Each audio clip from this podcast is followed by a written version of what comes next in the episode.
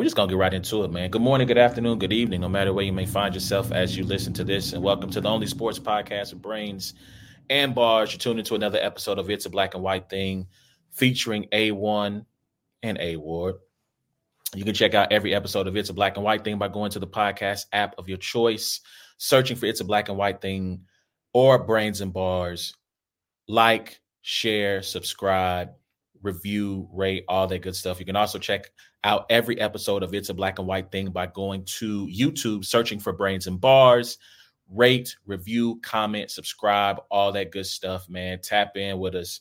Tell a friend and tell a friend it's those boys again. I would like to say, you know, thank you to everyone who has been tapping in with us. I just did a quick, you know, search on analytics. We are a small podcast. We are not doing crazy numbers out here, and I don't want to act like we are, but we are thankful for the views and for the people who listen, whether it be on the YouTube version, whether it be on the Google Podcast or Apple or Spotify, however you listen.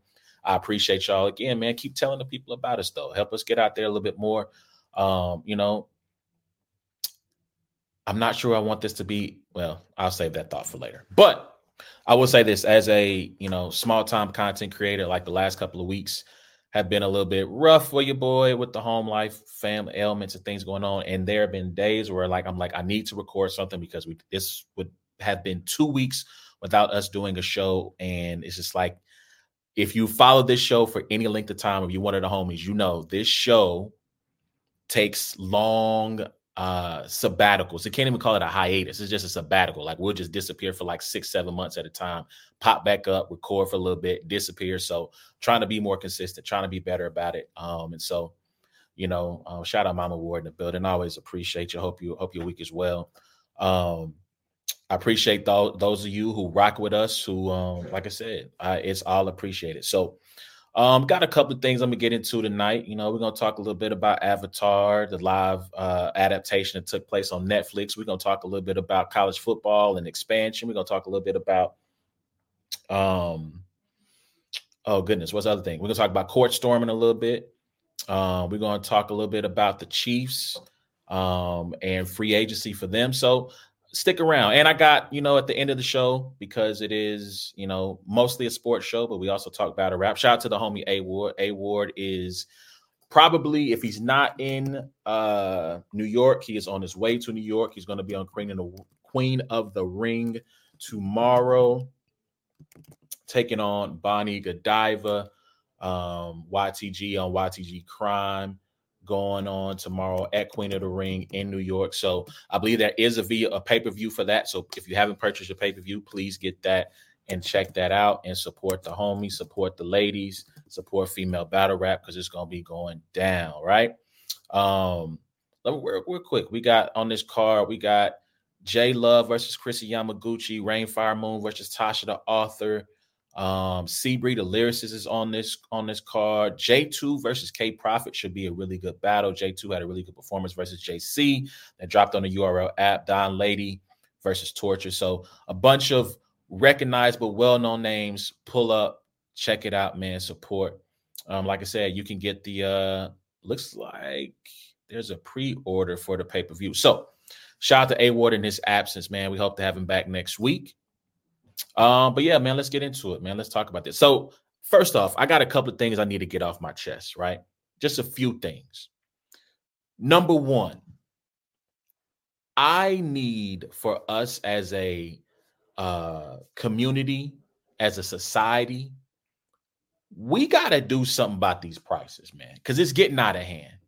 It's getting crazy out here, and it's been crazy, right? Like I don't want to act like it just got crazy but sometimes you you you go to pay for something or you go to do something and then like like the price it just it sticker shocks you, right? So for me, that point was uh last week you know i had some people over at the house looking at the house doing some work yada yada yada whatever so i'm working from home to start my day uh, we had had my wife had made some hamburgers the night before, so I had that as a leftovers. We we had some fries, but we knocked out the rest of the fries that we had at the crib. So I wanted some fries to go with my burger, right? So I'm like, yo, I'm a, I'm a um hit up McDonald's.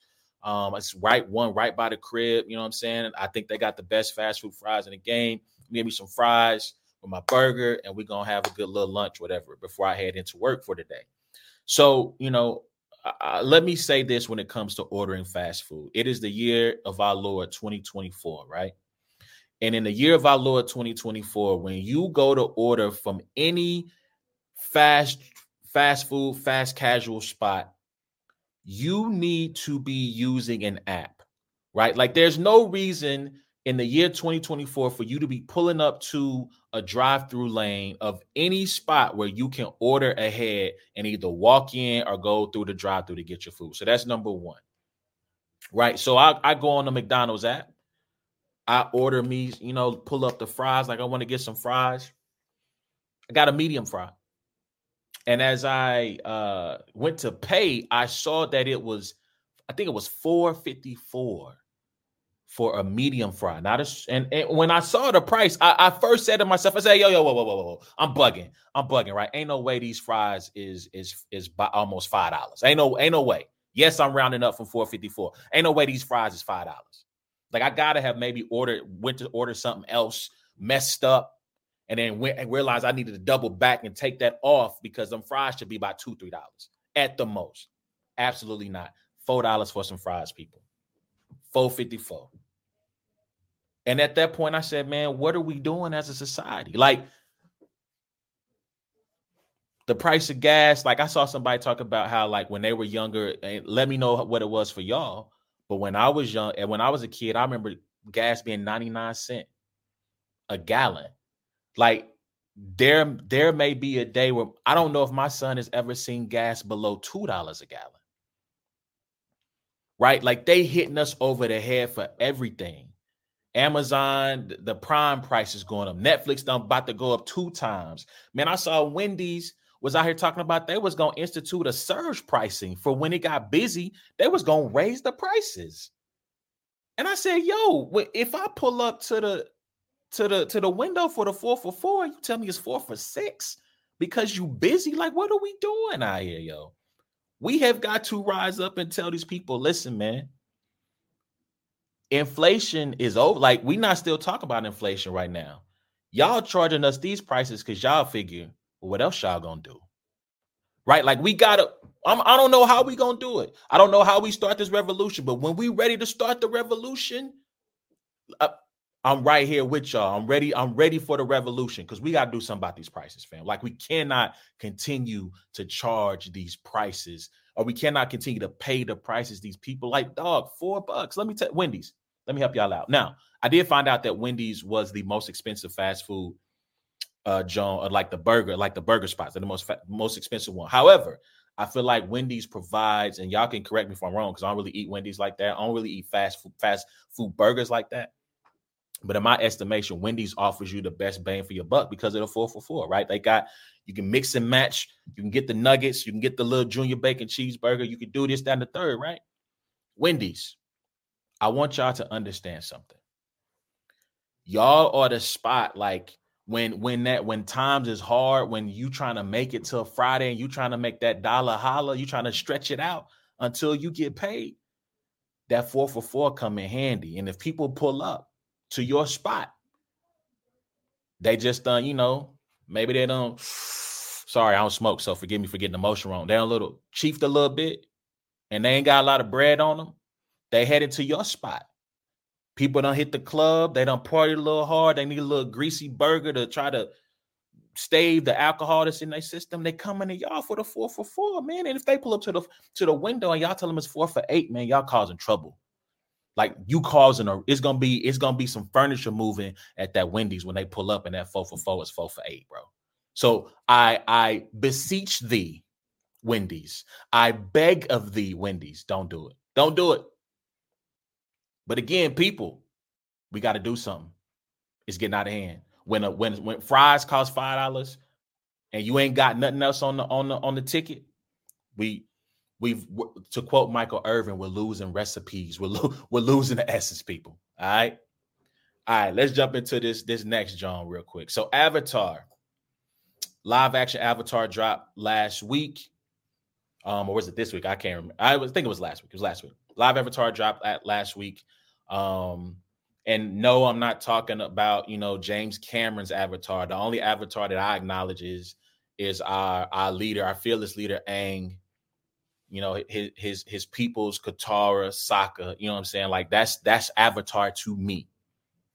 So they, if you don't know, Avatar was a cartoon that came out on Nickelodeon. I think it's somewhere around 2008. I can't tell you for sure because I didn't start watching until it was in syndication on Nickelodeon around 2010, 11. Excuse me. And so they they have tried to adapt it once. First, M Night Shyamalan, um, who destroyed the movie, the live adaptation. It was a, one of the worst movies I've ever seen. One of the worst adaptations I ever think ever seen. And here's the thing about adaptations, right? Adaptations, you are allowed to have some creative license with an adaptation. You're allowed to maybe change some things around, change some plot lines, change some storylines. What I don't think you should do, you are you can do, but what you should not do is what M Night did, and that was change the names of the, pronunciations of the character's name. So it was not Ang, it was Ong. It was not Sokka, it was Soka. It was not Iroh, it was Ero. And I look, maybe he was trying to be culturally appropriate. I have no idea. It was awful though. Right. So now, all these years later, they come out with an adaptation, a live adaptation on Netflix. And I got to say, man, I think they did a really, really good job. Um, you know, they it's only eight episodes. I would have loved to see 10, maybe 12 to maybe flesh out a little bit more of the storylines from that season one. Season one is the book of water. Um, but I feel like they did a really good job. And I think there were there were issues and causes for concern in the process of developing this show because you had the show creators walk away from the project a couple of years ago. And so there were true concerns, but I felt like the set design, um, the CGI, it's not perfect, but it's done well.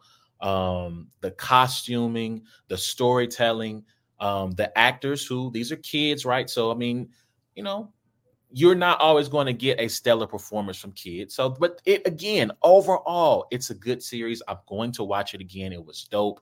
I hope that it gets a, a season two greenlit because I am going to be there to watch it.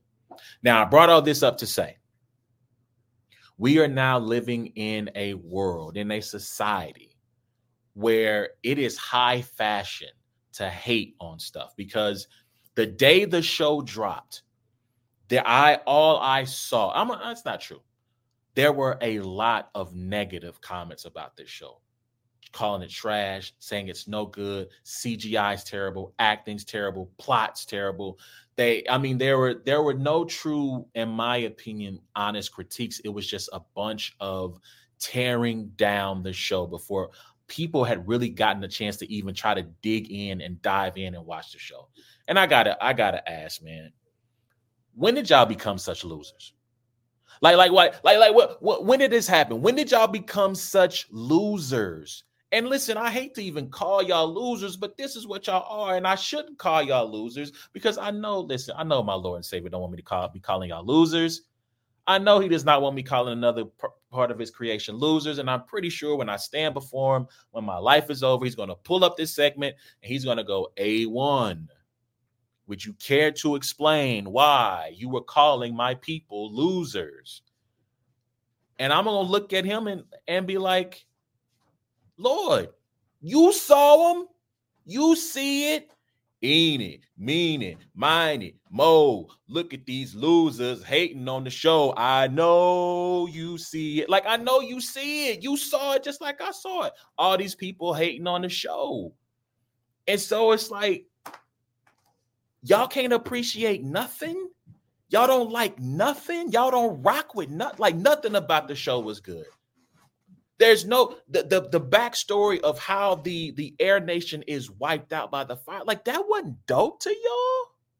Like what are we talking about, bro? Like, and I and I don't.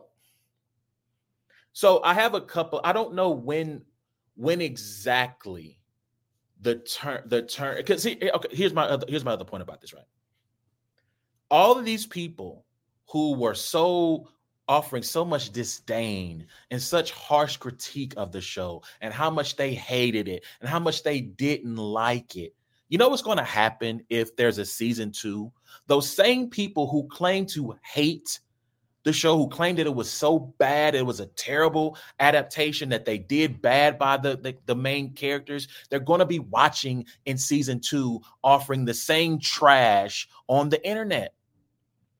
And I just, I don't know when we got to this place where people just come online to hate. Now, I can't pinpoint the exact time, but I feel like I have a good idea of when this this trend truly started, right? So from a, a sports perspective, I think about Tim Tebow, especially Tebow time with the Broncos, where ESPN every week first take with Skip Bayless was finding ways to mention Tim Tebow, show highlights, put him into the, the discourse of the of their shows and their programming. And all I would see online were people who would be going nuts. I'm sick of you talking about Tim Tebow. He doesn't. So some of the critique of Tebow was fair, right? Like he he's not doing much to help them win the game. Yes, the Tebow time late in the fourth quarters was a, a magical run for him,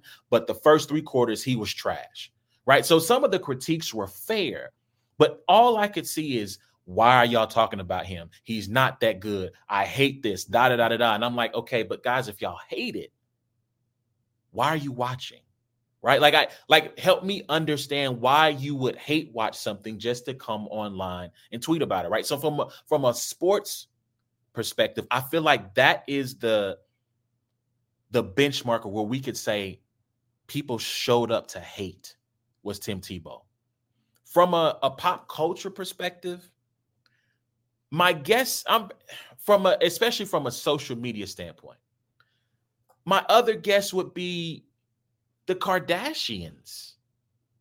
Right? Like, like you know, I, I, we get it. We understand the infamy and in in which Kim Kardashian's name enters the cultural lexicon. Right? We understand the the way she enters into our our consciousness. It is not the most wholesome of of entrances. Right?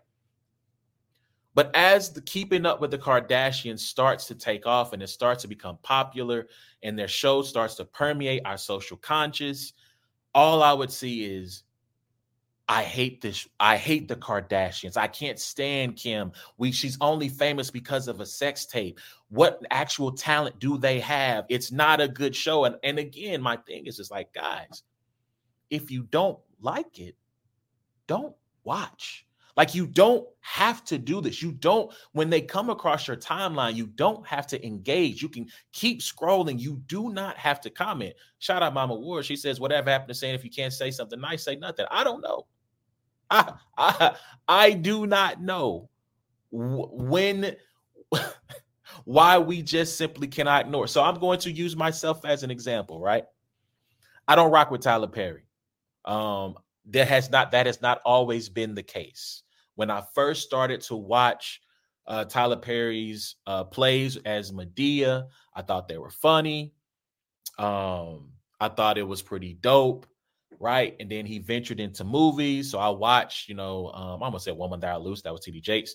Um, gosh, Diary of an Angry, Diary of Mad Black Woman, right? Like I watched that. I watched this other Jones. I watched Why Did I Got Why Did I Get Married? But we got to Why Did I Get Married to? and we went to, i never forget me my wife and a couple of uh, other couples went to go watch this in the theaters. And i left the movie theater so disgusted. I said i will not support another tyler tyler perry project for the rest of my time. Now i reneged on that a little bit. Um i rock with meet the browns and that was because i like david and tamela mann. So when that show was on i watched it.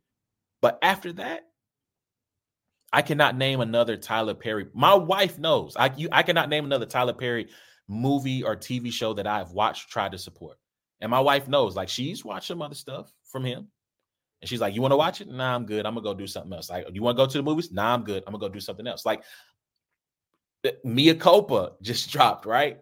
And one of the homies in the group chat said, Yo, you gonna watch Mea Culpa? Like, I need somebody to watch this because I need them to discuss the absurdity of what I just saw.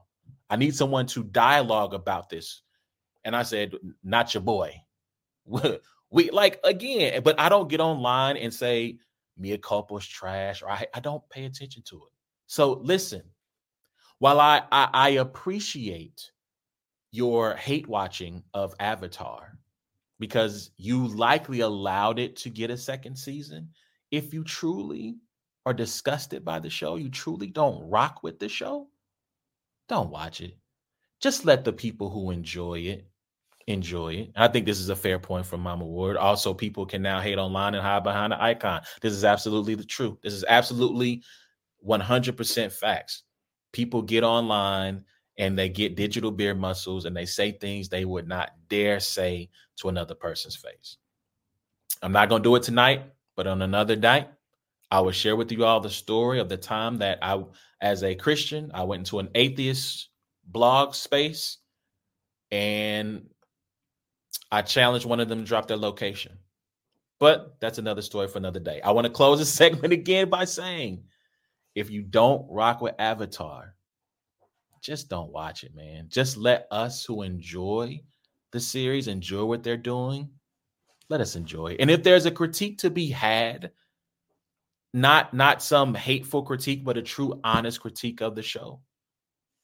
Give an honest critique. I'm not so I just want to be clear, right? I'm not saying that you can't say anything about the show or you can't critique it, but I feel like a lot of the critiques were not based in true it it, it would they were not posted to hopefully make the show better. They were just posted out of I hate this. And I just I can't rock with that. I can't abide by that. All right. So let me know what y'all think, man. If y'all watched the uh Avatar series, uh The Last Airbender, let me know what you think. How did you like it? What were your favorite moments? Um, what you like, what you didn't like. If there's a season two, which I believe season two is going to be covering um Earth. Um, who would you want to see play Toph? I that's the thing I'll say. I feel like they did a really great job on casting. Um, I don't really have too much complaints there, man. I, I can't. I think the other thing that I'm really excited to see because it's a live adaptation that you that they really didn't explore in the cartoon is we get to watch Aang grow right? Gordon Cormier, who plays Aang, he's 12. I just saw an interview with him this week. His voice has already changed. So he's going through puberty. So if there is a season two, the next time we see him, he's going to be a little bit taller. His voice is going to be deeper now. So we get a chance to truly watch Aang grow. We had to um, kind of use our imaginations, right? Of, of him growing older over a three year period. But we actually will get to see Gordon Cormier, the main actor, grow. So again, let me know what y'all think. Um, and mature and becoming a man. Let me know what y'all think. Hit me up. Hashtag brains and bars. Hit us up on Facebook, YouTube, IG, Twitter at brains and bars. Let me know what y'all think about the show. All right. All right, let's jump into the next topic. All right, so uh, we're, we're done with the pop culture stuff, man. Let's um let's get into college football real quick. So college football, um, they are in the news this week. Um, College Football Playoff Committee has been meeting to one, they have solidified for the next two years the 12 team playoff. It is a five plus seven model, which means um, you will have five uh, conference champions who will get automatic entry because of their winning their championship. And then you have seven, um, forget the what's the word that the verbiage they've used there, seven at large schools who will then make up uh, the next seven, right? So they've gotten that settled. But this week there was news that came out of we went from four to 12, and we're now already looking at going from 12 to 14. And so, what a 14 team playoff would look like is you would have the Big Ten and the SEC would get three automatic qualifiers um, from their from their conference who would make it in. The ACC and the Big 12 would get two automatic qualifiers from their conference. The best ranking school from the group of five would get an automatic qualifier, and then there would be three at large bids. Now, there has been another proposal floated because Notre Dame has a seat at the table in these conversations where possibly all of those things would still happen. And if Notre Dame was ranked inside the top 14, they would qualify for the tourney as well. So which would mean there would only be two at large bids if that were the case. But I think the first proposal is more likely to take shape than this that that little tweak I just uh, discussed, right? And so I I think I've talked about this on the show before, right? I have talked about how college football is my favorite sport. It is not the best sport, right? I think the NFL is the best sport from a, a gameplay, aesthetic, so on and so forth. And that, even me saying that, some of my friends will probably go, "Oh, you to say the NBA." I listen. You have you you you get older, you mature, and your opinions do change sometimes, people, right? But the NFL is probably the best product out um, especially when you talk about football. College football is very fun because of the, the tradition, uh, the pageantry, the craziness of the sport, right? This show was formed in part because of me and Ward arguing about college football in our group chats amongst our friends. And going from four to 12 was something that I was not for. I didn't think we needed to expand that greatly. To me, an 18 playoff was perfect at at worst. At best, you have a 16 playoff for the and to me the 16 would have been a variable. Right? To me like if I were running college football, you would have a 16 playoff that would be that wouldn't even be a 16 playoff most most years. You would only invite 6 teams when you have a year like last year where you have 6 teams who have truly earned the right or through their play, right, deserve a spot in the playoff, but because of resume, because of losses, because of this, that, and the third, they don't get in, right? But to me, at best, a variable six team tournament, at, at worst, an 18 tournament, but they went from four to 12, and now they're talking about going to 14. And what the Big Ten, led by Tony Petitti, the commissioner, um, and Greg Sankey, the commissioner of the SEC, are proposing to me is really it's whack. Like I don't even know it, it stinks. It's it's stupid.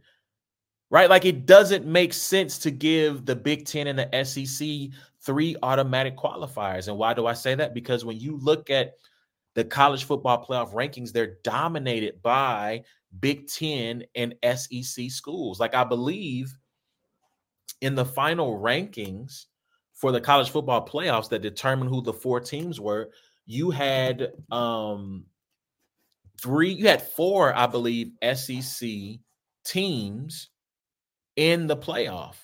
Or I'm sorry, in a hypothetical 12 team, you would have had four SEC schools and then three Big Ten schools in a hypothetical playoff. So uh, to me, you're already going to have really healthy representation for those two schools. I'm trying to see if I can pull this up while I talk here.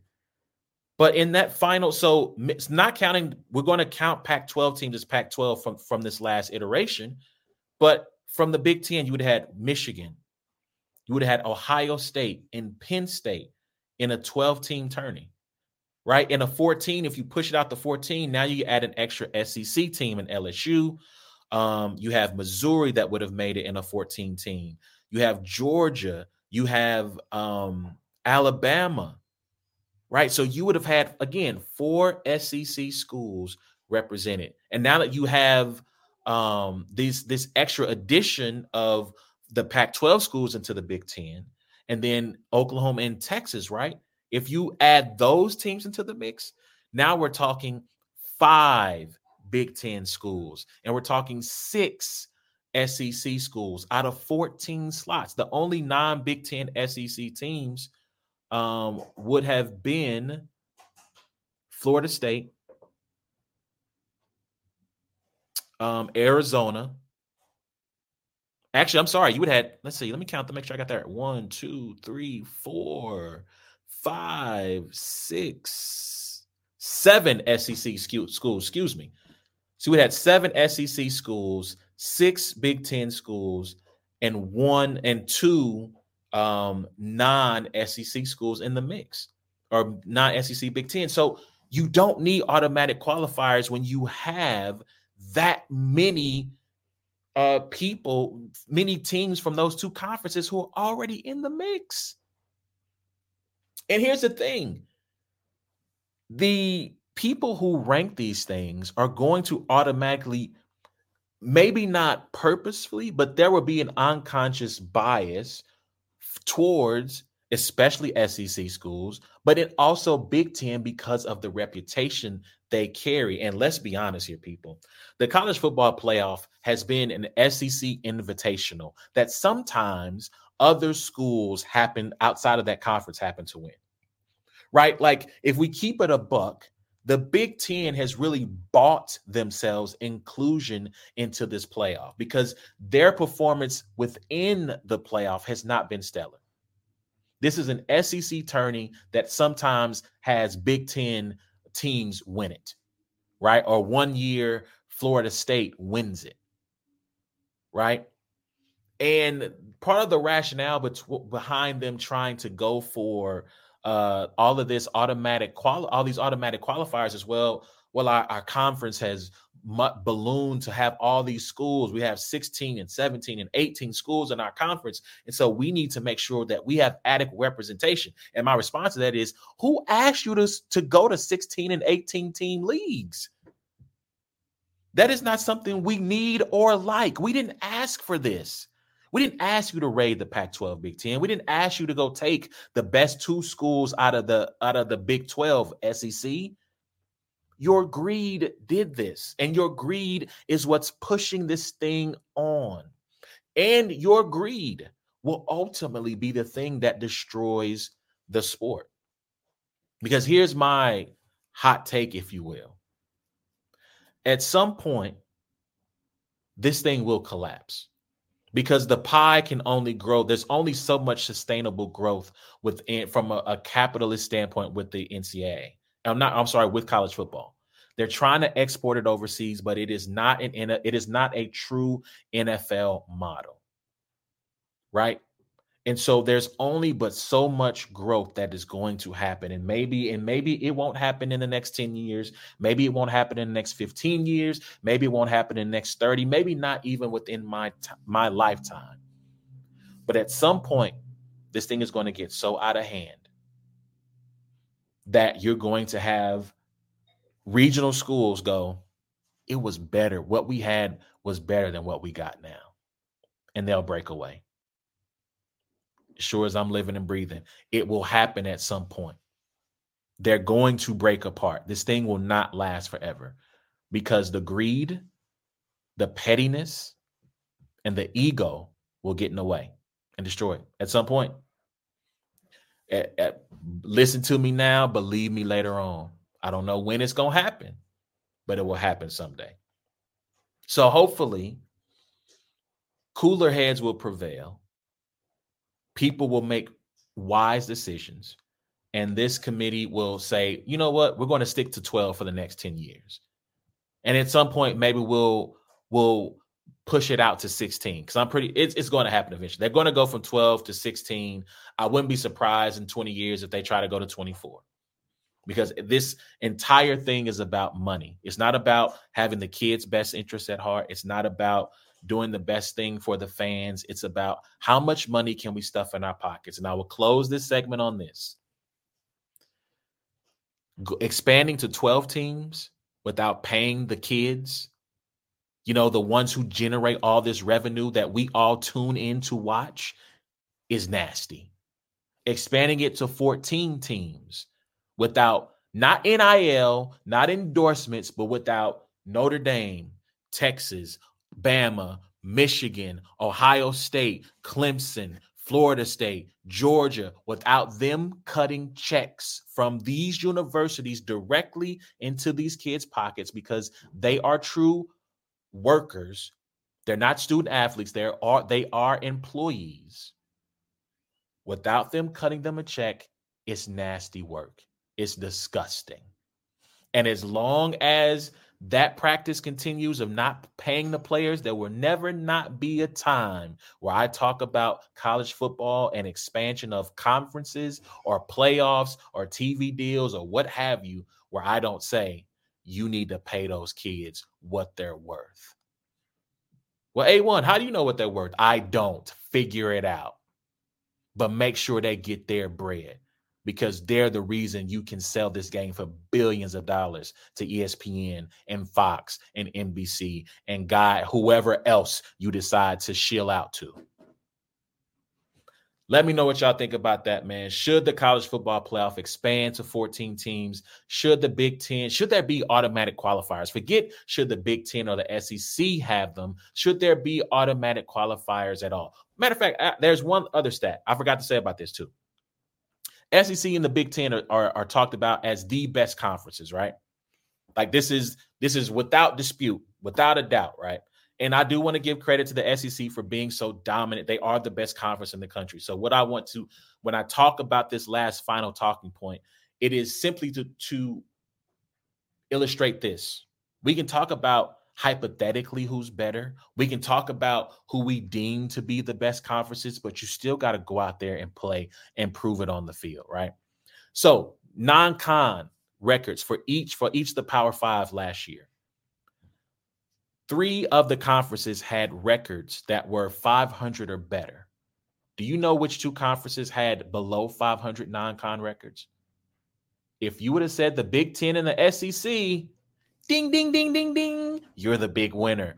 The ACC went 10 and 9, Big 12 went 6 and 6, Big 10 5 and 8, Pac 12 7 and 3, the SEC 7 and 9. So when we talk about who the best conferences are and who are the most deserving, and who's earned the spot, let's not always be so quick to side with the SEC and the Big Ten. Because these other guys play football too. They got good kids playing at these schools too. All right. All right. I'm off that, man. Let's keep it moving. Let's uh let's stay in the world of college of college sports real quick. Let's talk college basketball real quick. And I hate I didn't get a chance to to record last week because I really wanted to get into this topic. But court storming what are we doing with it? We're going to keep it. We're going to allow it. Should they do it? Should they not? Right. So if you haven't kept up, if you haven't been under rock, you didn't see the story. Wake Forest plays Duke at Wake Forest. Really good game, by the way. Really entertaining back and forth game. Wake Forest pulls it out at the end. Kids storm the court. Um, their best player, Kyle Filipowski, he's not moving very fast get off the court, to be honest a kid runs into his knee. Honestly, the kid had a phone in his face trying to run by him and go, ha, sucks to be you. And he hits his knee. Thankfully, Kyle Filipowski is okay. Um, and he played in, in Duke's last game, and, and he appears to be able to continue his season. Thankfully, it was not something something worse, right? And so this kicked off this entire firestorm of court storming. Should they allow it? Should they let this happen? And so on and so forth. And Here's the thing court storming should absolutely be banned. It is very dangerous because you have all these people running onto the court. There have been stories of people, um, some, ah, I forget what school it was, but there was a person who got trampled. They had a heart attack and died, right? Uh, I think there was a, a either a sports writer or a player whose leg got broken because of fans rushing the court, right?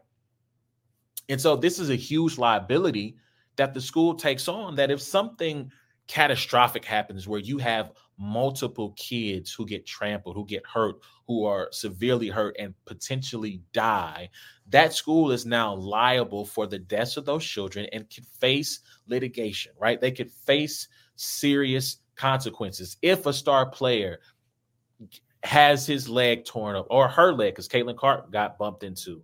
Um, if a star player gets hurt during one of these court or field stormings and their career their future professional career is impacted by that. A school could be liable for for the damages to that person's then health and then future earnings as a professional athlete right?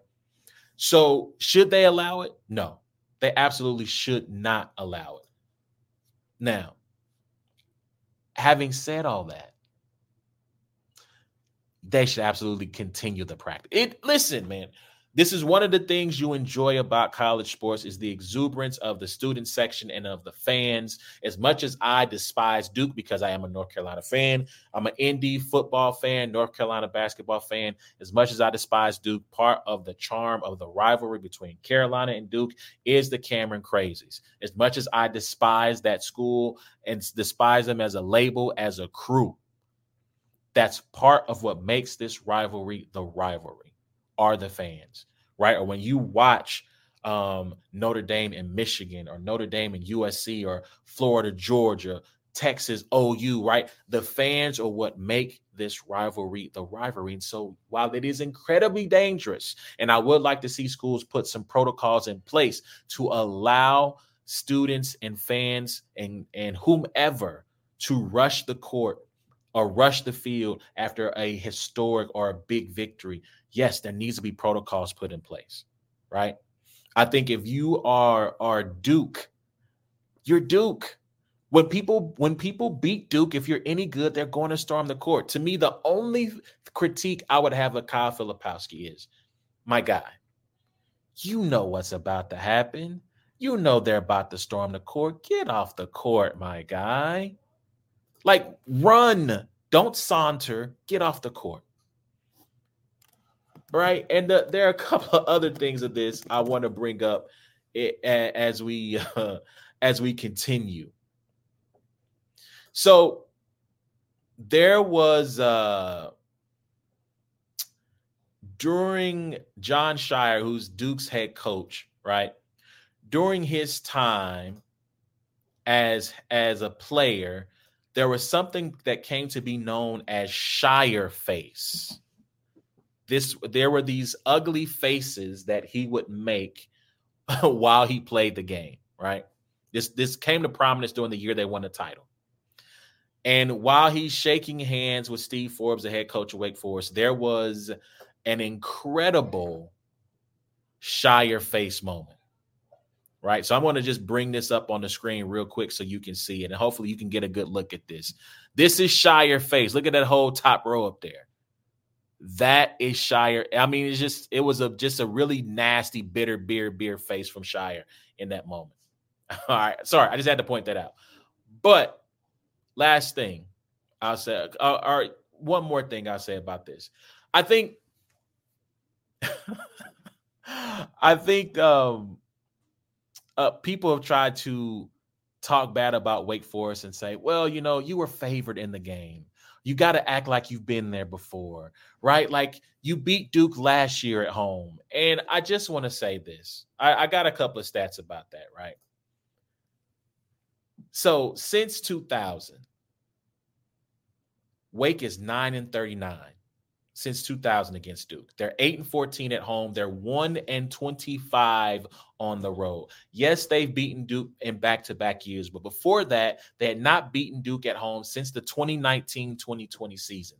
They have not had back-to-back home wins versus Duke since 2007. What are we talking about? You were favored. So why are you storming the court? They're Wake Forest. What do you mean? Why are they storming the court? This isn't this this isn't Carolina, and Carolina has has stormed the court after some big wins against Duke in like the last five years. But this like like Josh Howard is not walking through that door. CP3 is not walking through that door. Tim Duncan and Randolph Childress, they're not getting that caliber player year in and year out. So most years they are the whipping boy for Duke. Duke is coming to town and they're putting in work and they're going back to Durham. So yes, when Wake Forest beats Duke at home until they consistently beat Duke at home, they're going to storm the court, guys. And so, if you're Wake and you know this, you have a decent team that has an opportunity to beat Duke, you have to have some protocols. I think the best idea I've heard is once the game is over, you put a timer up that says 30 seconds. 30 seconds. We'll put the clock. We have a clock on the on, on the on the scoreboard. 30 seconds. We allow the, the players to get off the floor. We allow them to shake hands. The opposing team can leave, and you can come rush the floor and still enjoy that win with your team. I think that's a fair a fair compromise, right? And then hopefully security is doing everything they can to help people get out of the stands onto the court and watch for any instances of someone who might trip and fall so that they don't get seriously hurt. But to close, court storming, is super dangerous. However, it's a part of what makes college sports college sports. So let's find a way to not ruin that too, like you ruined almost everything else with this with this great sport of basketball and football. Let's fix it. Make it Um, make it safe for everyone and make it so that we can enjoy those sporadic and great moments in sports. So let me know what y'all think, man. Should court storming be allowed?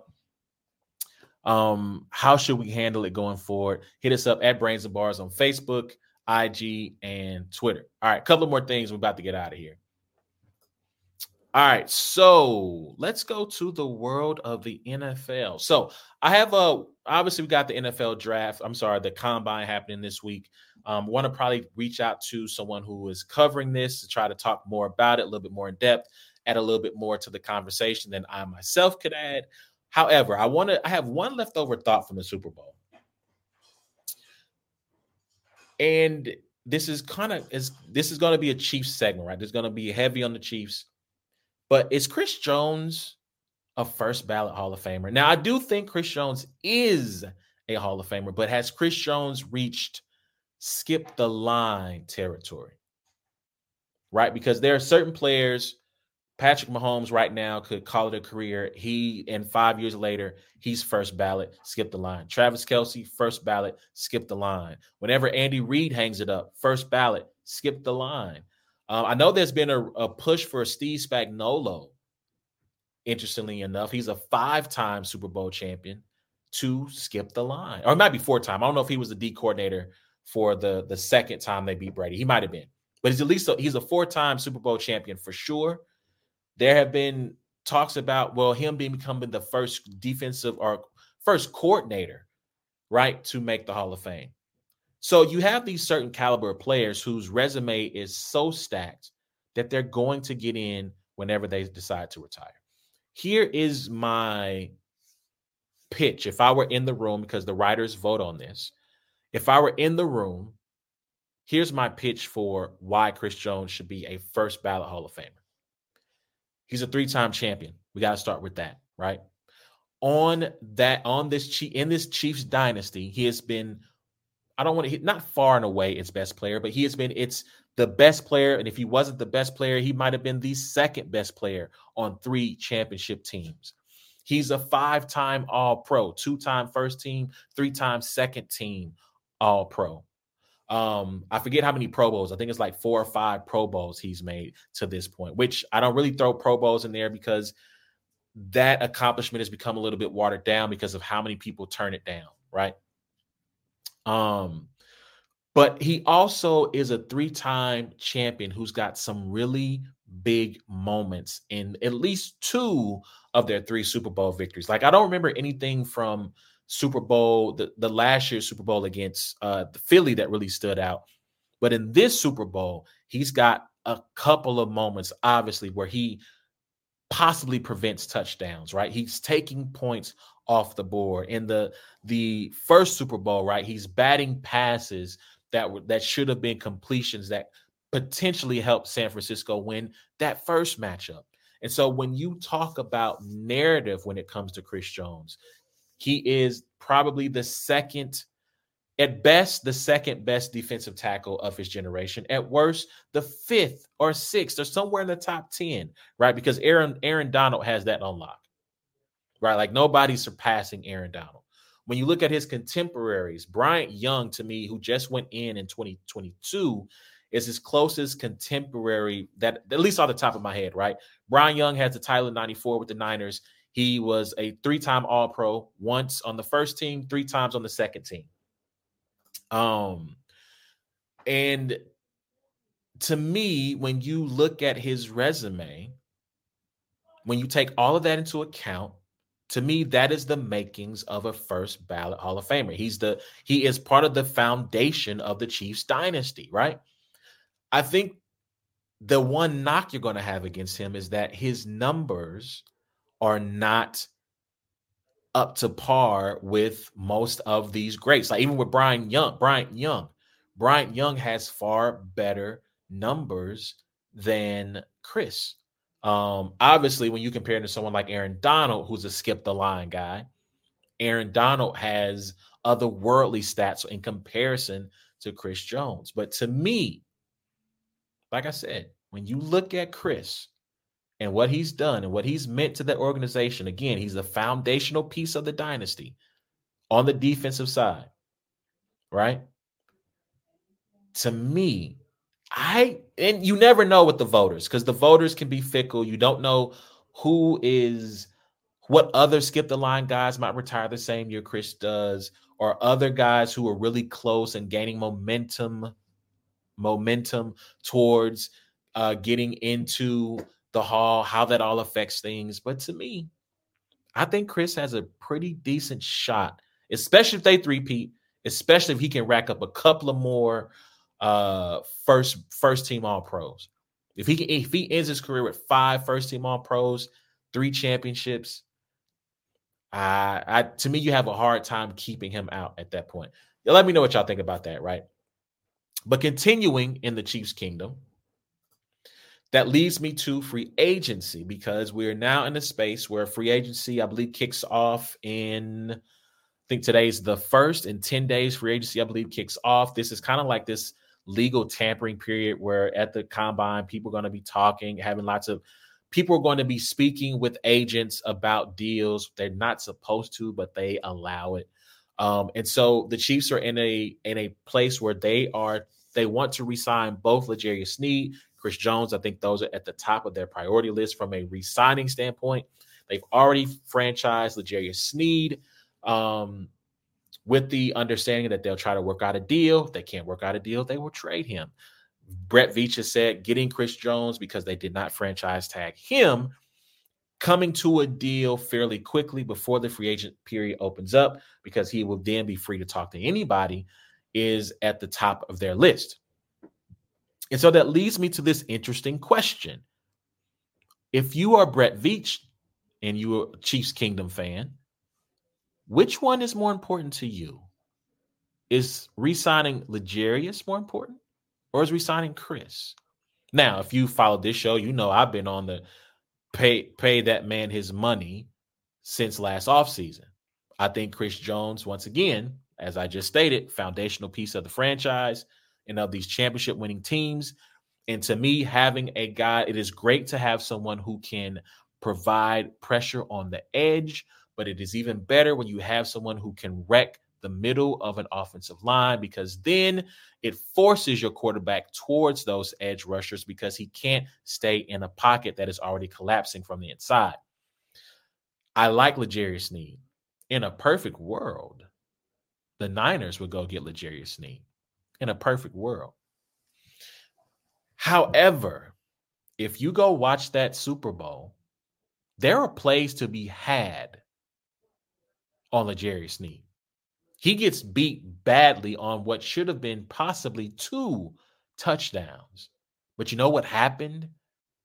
Chris Jones or George Karlaftis or someone else on that defensive line got pressure, and didn't allow Brock Purdy to complete the pass. Right? It's a real kind of chicken or the egg thing. Which matters more, a great coverage cornerback or a great lineman? Right? My my um, thoughts is that the lineman is the one that matters more because if you can get that instant pressure, it allows if your cornerback is any worth his salt in doing his job, you're going to affect the the the the, the process of that particular play. So for me, my if I'm saying if I'm Brett Veach or if I'm in in that seat, I am absolutely doing exactly what he did, which is franchise tagging Sneed and trying to get a deal done with Chris Jones before he can walk out that door. Because again, I think Chris Jones has maybe three years. If I can get him a four year deal with something that's uh, you know heavy on early guarantees and signing bonus and backloaded. So at the final, at the back half of his career, I can potentially cut strings if he's starting to fall off in year three. That's what I would do. And if I and I would try to go find a cornerback in the draft or maybe somebody in free agency, maybe Xavier Howard, maybe he won't come as expensive as L'Jarius Sneed. I don't know. He's a little bit older, a little bit. He's been banged up, coming off injury. And if you know anything about Brett Veach and the Chiefs, they love an open box special. they love, they love to find a player out there who who can who they can be had a little bit of a discount. And I get it, right? You're paying Pat Mahomes all that money. I understand. But y'all let me know what y'all think, Chiefs Kingdom. Who would you rather have going into free agency? Chris Jones or L'Jarius Sneed, if you can only choose one. All right. So last thing on the Chiefs. Um they this week released a video detailing um, their desire to renovate Arrowhead Stadium. Now, part of this is banking on the Royals moving downtown into the Crossroads District. Um, and then once they leave, then they bulldoze the K and then they build this whole new palatial, you know, walk new walkways, tailgating, uh, VIP, right? All these things that would just enhance the fan experience. However, as the same time as that uh, piece of news is being dropped, the NFL Players Association drops their uh, ratings for teams on various different things uh, training staff facilities coaching ownership um, family I, I, you'll see in a second like family setup all this stuff right? And the chiefs well for those of you who are watching on youtube and if you're listening on podcasts please take the time to go to youtube so you can see what i'm about to show the people here. This is the chiefs scorecard and let me tell you something if this were being graded on a cumulative scale, they would be flunking because this these grades are close to flunking, I should say, because these grades are not good. Treatment of families, D, nutrition, locker room, uh, training staff all get Fs. Ownership gets an F minus, which is crazy to me, given the fact that this is a, a three three time championship winning team in five years. An F minus for ownership is just mind boggling. Now, let's be, I, I want to be fair to the organization. I have no idea what this really means, right? Like, I, to me, this doesn't let me know anything other than the players are maybe just a little dissatisfied with some things, right? Like, I mean, that is, that's the the first step, but I don't understand. I'm not sure exactly what the what the point is of this, right? What the bigger picture of this is because you know, I know Mike Evans is going to be a free agent, right? He's working, he's still talking to the bucks but he's going to test the market. Let's just say they offer Mike Evans 25 million a year for 3 years. I think Mike Evans is coming to Kansas City if that's the case. If that's the deal he's being offered, right? So it's not as if this hinders the Chiefs in signing free agents or getting people to come to Kansas City. However, I will say this. When you look at that ownership score, when you look at the facility score, and I think a big uh, part of the facility score is they wanted to have, you know, an upgraded facilities for because they spend their time not in the locker room inside Arrowhead, but at the practice facility. They spend a lot of because that's where they practice. Duh. They spend all their time there, right?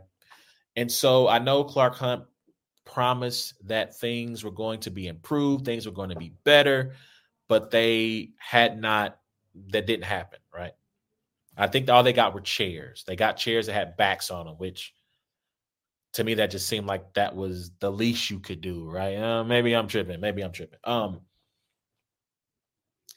there's a perception that I've seen float around on social media from various, not like you know, uh, these troll accounts, but from actual sourced, real journalists, real people that the Chiefs are cheap. Now that's an EBP situation. It's everybody but Pat, right? Like they're not being cheap with with Pat, right? Patrick Mahomes is getting if he wants a new deal, Patrick Mahomes is getting a new deal. Everybody else, well, you kind of, you know, we'll see. You get in where you fit in, right?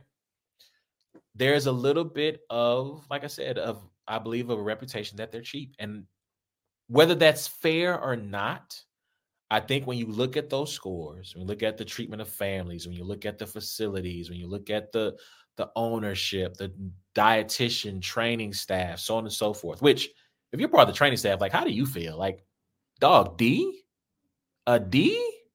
Anyway, Um, I think that there could be a little bit of people. This this is confirmation bias for those people who feel like, yeah, Clark Hunt's not. He's he's going to do the bare minimum, right? I'm not going to call him Mike Brown of the Bengals because if I show you some of the comments from their scorecard, that's pretty crazy. But yeah, I think there's a little bit of that going on where people that that perception is going to be there. And to be honest, I think when you think about them missing out on some of these free agent wide receivers, the Odell Beckhams, the DeAndre Hopkins, um, I think most Kansas City Chiefs fans have already dismissed the idea or notion that they could even sign a Mike Evans. I do wonder how this affects those kind of players that the Chiefs might want to sign.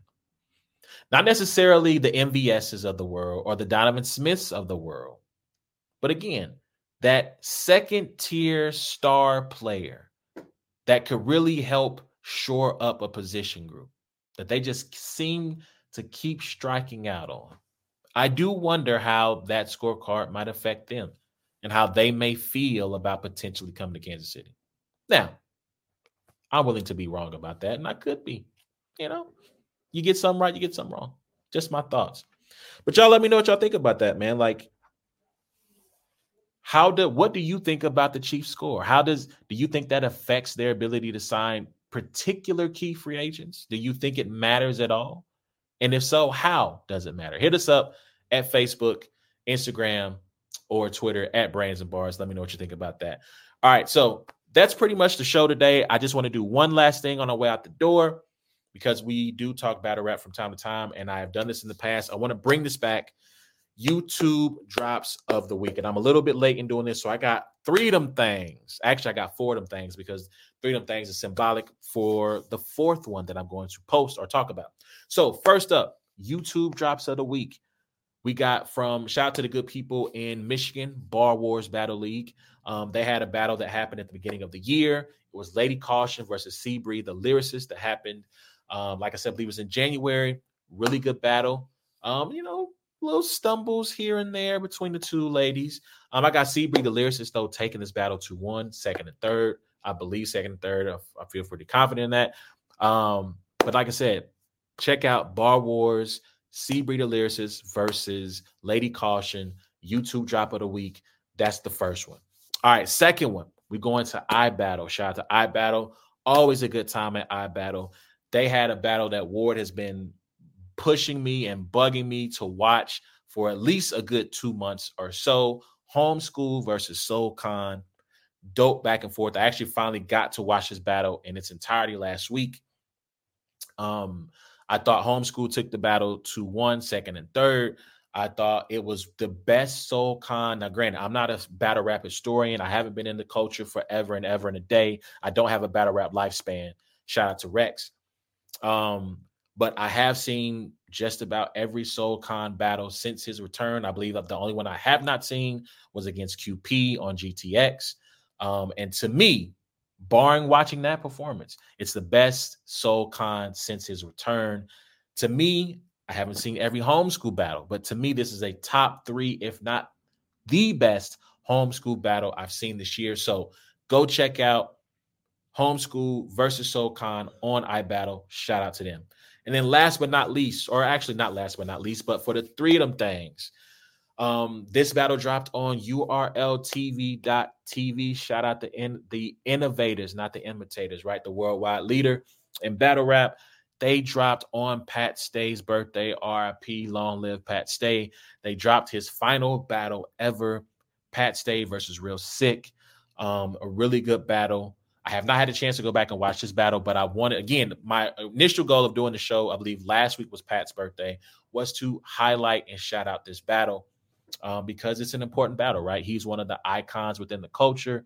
His life was tragically taken in September of 2022. Um, and so, you know, like, like I said, man, like, you know, go check out this battle. I've watched it. I watched it live. I watched it when it dropped on the URL, URL TV app. Um, it's been a while, so I can't tell you who I got winning, man, but go check out that battle. commemorate a legend, salute a legend in his final performance. Shout out to URL and shout out to to the to the the team there, right? Because they didn't have to drop that on the app. Let's just be real. They could have kept that battle on the app and said, if you want to see it, you got to go pay $7.99, get the app and check it out. So salute to Chico P, Beasley Smack. Shout out to them for doing it on his birthday on as well. I thought that was a very nice touch and a very nice gesture. So shout out to URL. And speaking of URL, the final YouTube, it's not really YouTube, it's really an app drop. Chef Trez versus um Fonz dropped on the app this week. That is, I haven't made my way through that entire battle, but I wanted to at least shout it out because it I'm through the first think round. I think I'm in, into Chef Trez's second. The first round from both of them was fire. really dope rounds, really dope material, man. Um, so I'm, I can't wait. I'm probably going to finish the rest of it this weekend. But if you have the app, go check out Chef Trez versus Real Sick. If you want to see it, I'm sorry, Chef Trez versus uh I'm gonna say Real Sick. Chef Trez versus Fonz. Go check it out. If you don't have the app, get the app. 7.99 a month. Check out the battles. All right. That's my time, man. One more time. YouTube drops in a week. Shout out to Bar Wars. Lady Caution versus C the Lyricist. Dope battle between two good female MCs. iBattle Homeschool versus Soul Khan. Really, really dope back and forth. By the way, Homeschool's third, really touching. Fire third, one of his best rounds ever. Pat Stay versus Real Sick. Long live Pat Stay, man. Go check that battle out on URL TV. And then URL, TV app, Chef Trez, Fonz, check them out. That's my time, man. Thank you for tuning in. Thank you for watching. Please remember you can check out every episode of It's a Black and White Thing by going to the podcast app of your choice, searching for It's a Black and White Thing or hashtag Brains and Bars. Rate, review, subscribe, share, all that good stuff. You can also check out every episode uh, that we do on YouTube by searching at Brains and Bars. Five, give us, I almost said five stars. Rate, review, subscribe, share, tell a friend to tell a friend. It's those boys again. Um, you can also follow us on social media by going to you, I'm sorry, YouTube, by going to Facebook, Instagram, or Twitter, searching at Brains and Bars. Follow us on each of those platforms. Shout out my guy A Ward, man. Like I said, he's in New York. Caskets versus class, caskets versus classics two going down this weekend. Queen of the Ring. Give it up for the ladies. Shout out Debo. Shout out Vague. Shout out Fabs. And that's my time, man. Until next time, it's been a black and white thing. Good night. Y'all have a good evening. And I will holler at y'all next week.